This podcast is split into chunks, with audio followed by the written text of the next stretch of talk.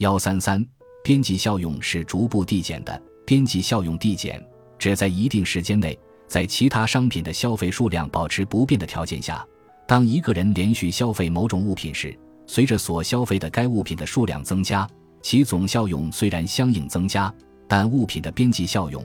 即每消费一个单位的该物品所带来的效用的增加量呈现递减的趋势，边际效用递减是现代经济学发现的一个重要规律。回到自助餐这个例子上来，如果你花了二百元去吃自助餐，明明吃饱了，为了吃回票价，依然选择继续吃，直到撑得特别难受才罢休。只有这样，看起来确实是二百元没白花，但是吃多了又很难受，这就说明。超出自己需求的多吃行为给你带来了负效益。其实，无论你吃了多少，这二百块钱都无法收回。二百块钱是不是白花，与你吃了多少没有关系。我们花钱，本质上希望得到的是满足程度最大化，只要达到最大化了就够了，而不是一直吃，导致满足程度不断下降，直至给自己的身体带来损伤。无限续杯也是如此。这个概念看起来像是无底洞，但是实际上每个顾客喝了几杯饮料呢？我自己是最多喝一杯，有时候临走再带上一杯，也仅此而已。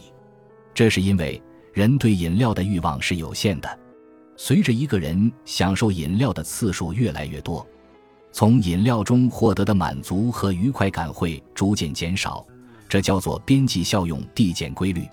陈佩斯和朱时茂一九八四年的小品《吃面条》，就完美呈现了边际效用递减法则。一天没吃饭的陈佩斯遇到在招聘演员出演吃面场景的导演朱时茂，初见面条，陈佩斯就敏锐地把重点放在了吃上，打卤面。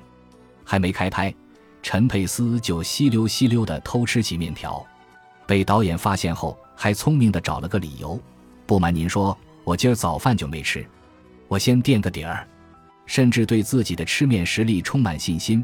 没关系，我看那儿还有一桶呢。当导演让陈佩斯装满面条找拍戏的感觉时，他还有点不敢相信地问：“真的？还让我吃一碗？”在得到肯定答复后，他盛了满满一大碗面条。由于他注意力全在面条上，根本没心思去拍好戏，甚至在导演问他感觉如何时。他竟然回答：“咸淡正好。”拍戏难免反复，陈佩斯的面条也越吃越多，终于超出了他的承受极限，肚子越来越撑，甚至都难以蹲下来。很多次面挑到嘴边又放下，还不停地打嗝。无奈之下，陈佩斯只能逃面而去。在这个故事中，陈佩斯由于一天没吃饭，一开始对面条的期望是非常高的，但是随着面越吃越多。对面条的期望终于为负，从急切寻面到主动逃面的全过程，我们可以发现，对于陈佩斯来说，面条的边际效用一开始为正，而且非常高，但随着数量增加，面条的边际效用虽然为正，但逐步下降，最终为零甚至为负，不得不落荒而逃。作为理性人而言，他应该在面条的边际效用为零的时候停止消费。不能让面条的边际效用落入负的区域，在这个阶段，陈佩斯的决策准则先后经历了越多越好、越少越好和适可而止三个阶段的切换。为什么会出现边际效用递减现象呢？我们可以从生理角度来解释：效用大小及满足神经兴奋的幅度，消费某种服务和产品都能够给我们一个刺激，人的神经就获得相应的满足感。随着同样刺激的重复发生，兴奋程度就会下降。也就是说，我们对外界的刺激反应的阈值，受外界单一相同事物的反复刺激是不断加大的。虽然物品的实际效用是不变的，但随着消费数量的增加，效用不断累积，新增加的消费所带来的效用增加越来越微不足道。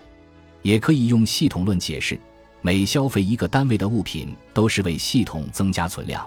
存量越大，相同流量带来的变化就越不明显。